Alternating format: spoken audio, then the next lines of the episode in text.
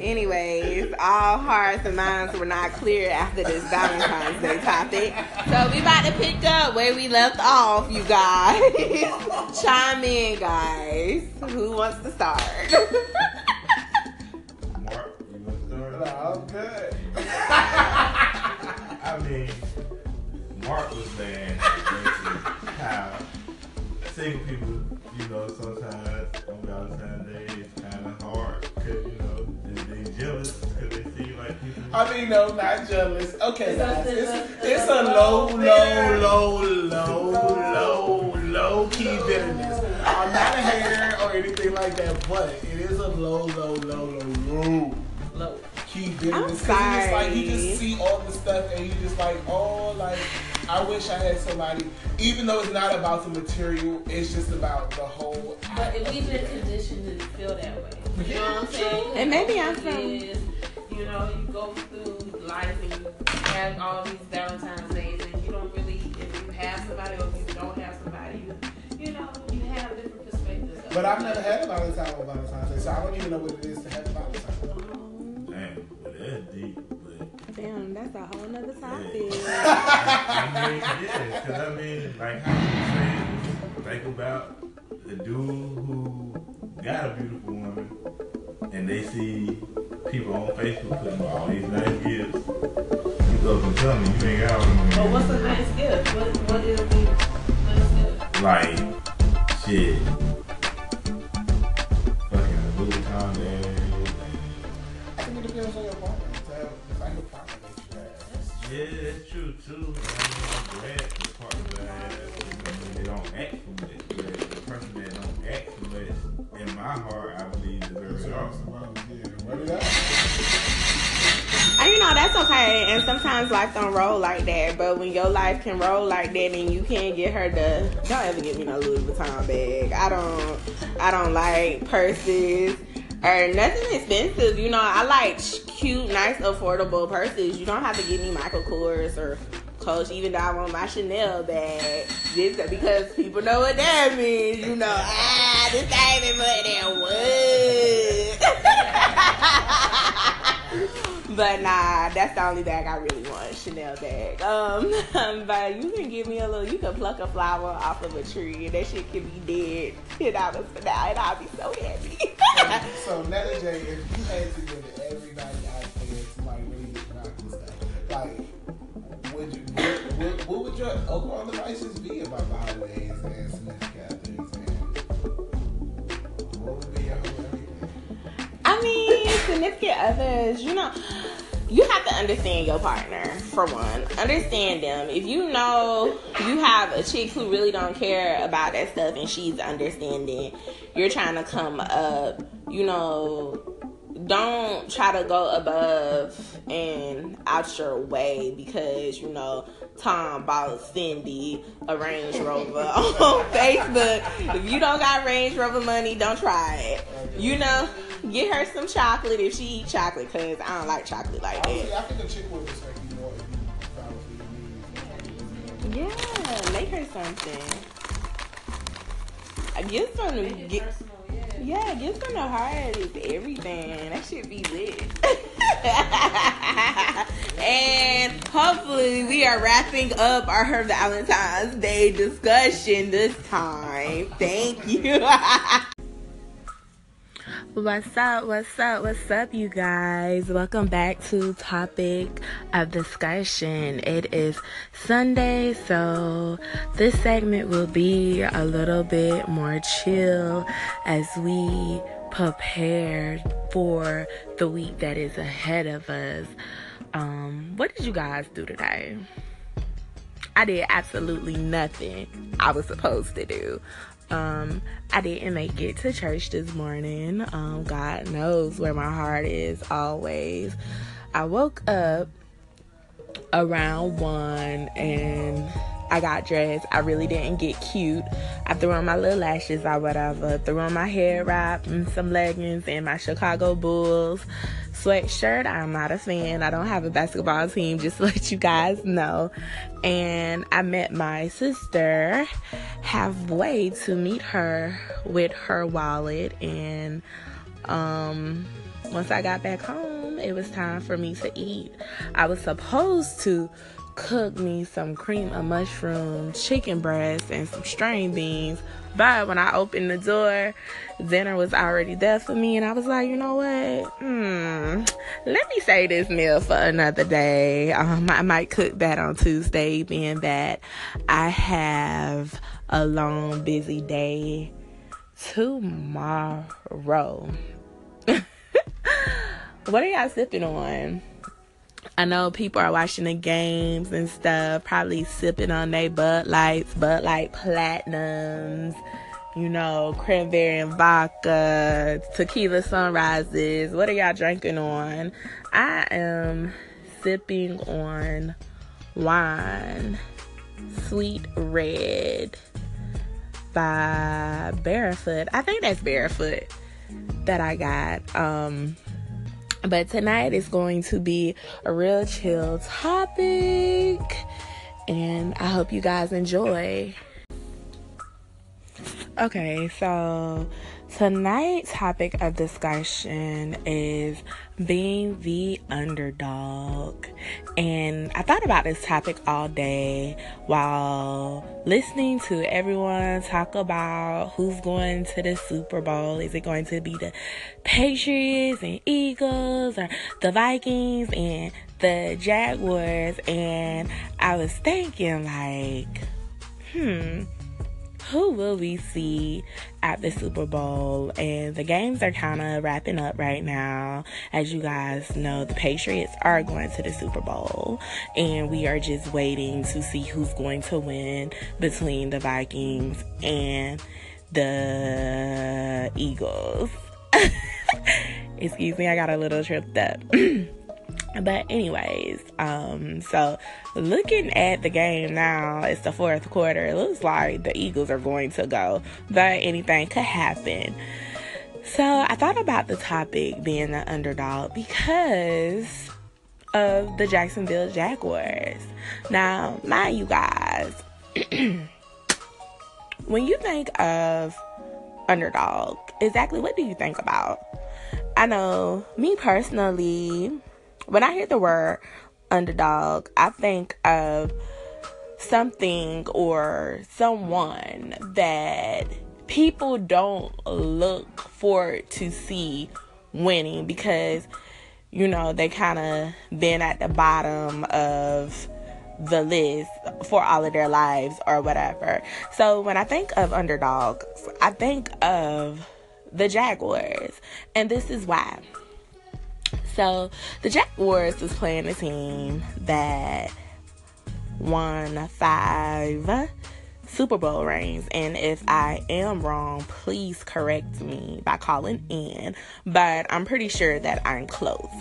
So, they they had their moment and their chance to make it to the Super Bowl. And to see that, oh my God, it made me so happy. I do not look at football like that. But to know that an underdog team was a game away from making a Super Bowl, I became happy for every player on that team. Because people did not look for the Jaguars to make it this far. They did not look for them to make it this far. Um... And I remember last year, I went to uh, Jacksonville Jaguars. Well, no, not last year, twenty sixteen. I went to a Jaguars game, and um, it was a preseason game, and they lost. But twenty sixteen, twenty seventeen, well, no, twenty sixteen, I'm getting my years mixed up.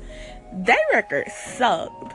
So to see them owning the football scene in twenty seventeen leading to twenty eighteen, it brought a smile on my face because they are considered the underdogs. Everybody knows who the Patriots were. Patriots are known to win. And I was looking real forward to them playing the Eagles or the Vikings. Um, But I will definitely continue my discussion about being the underdog when I get back. I hope you guys are enjoying my little chill mix that I have going on. To be back where I left off, I was talking about how the Jaguars are the underdog team.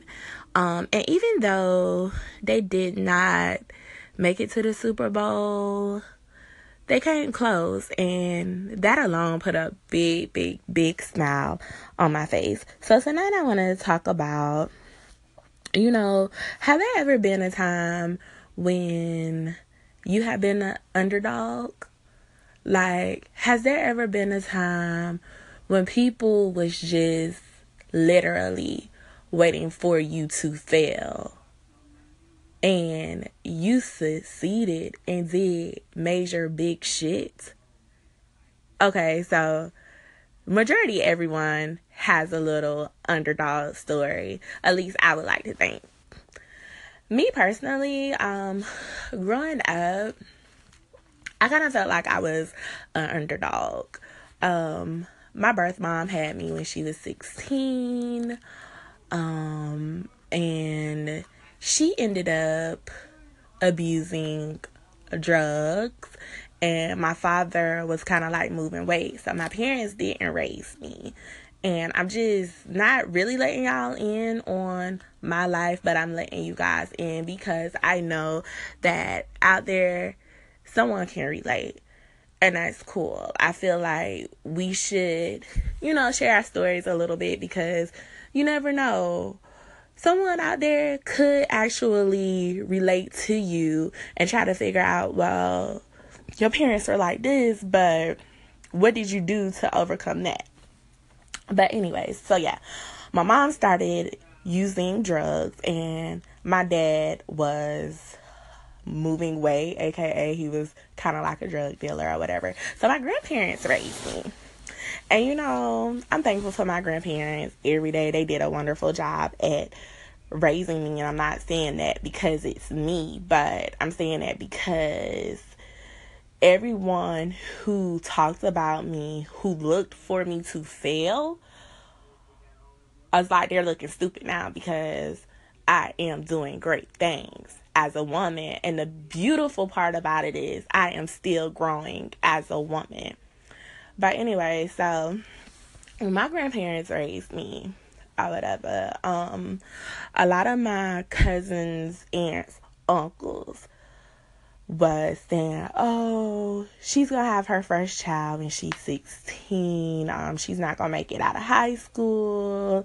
She's going to start using drugs just like her mom did. And I'm like, okay. Why are you guys throwing me under the bus before I'm able to grow as a person? Who thinks like that when it comes to dealing with the child? Are y'all really that small-minded? So growing up, it's like people knocked me under the bus before I could ever get out there to try to win. And dealing with my family and some more people, I always kind of felt like I was the underdog because they was waiting for me to fail before, before I even got grown. And the crazy thing about it is, you know, I'm twenty-eight years old. I'll be twenty-nine this year. I am working on my career. I am working on being an entrepreneur. I have two degrees, and I'm doing damn good for myself. And the people who counted me out before are looking fucking stupid while they are still waiting for me to fail. And I will pick back up with this topic when I get back. Okay, I am back. Uh, I am sipping on this sweet red. Yeah. This wine is so good, and I do not put it in the refrigerator. I just let it sit and drink it room temperature. But to pick up where I left off, yeah, a lot of my family members and more people probably waited for me to fail because of where it all started for me. And when I was younger, it used to hurt my feelings, y'all. Like, people was literally waiting for me to be pregnant at sixteen. Literally. And it's just so sad. And it just shows you where people's minds are. And people like that, you have to pray for them. You really, really, really have to pray for them. But, you know, one thing I realized, that someone is always going to wait for you to fail. Like, someone is always going to be waiting for your failure. And don't fail. The only way that you fail, and listen to this, the only way that you fail is if you quit. Never quit. It's okay to take a break. It's okay to take a break, but never quit what you're doing because of people waiting for your failure.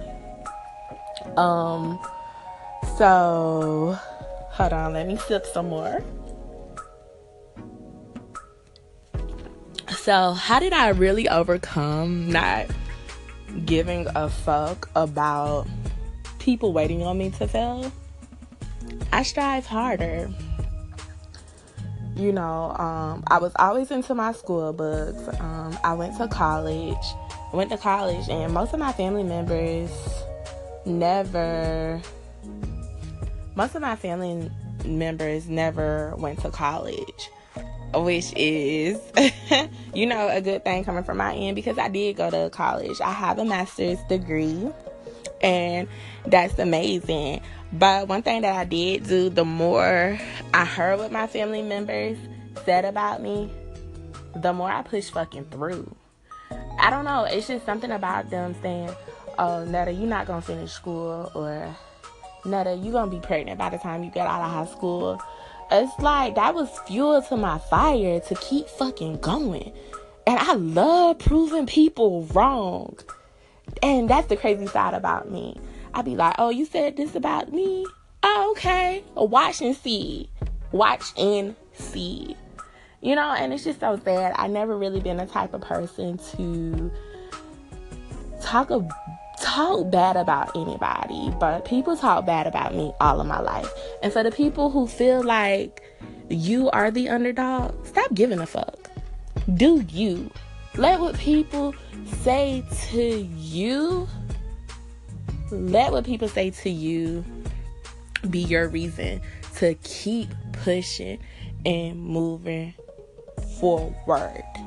And that's coming from someone who has been an underdog all of their life.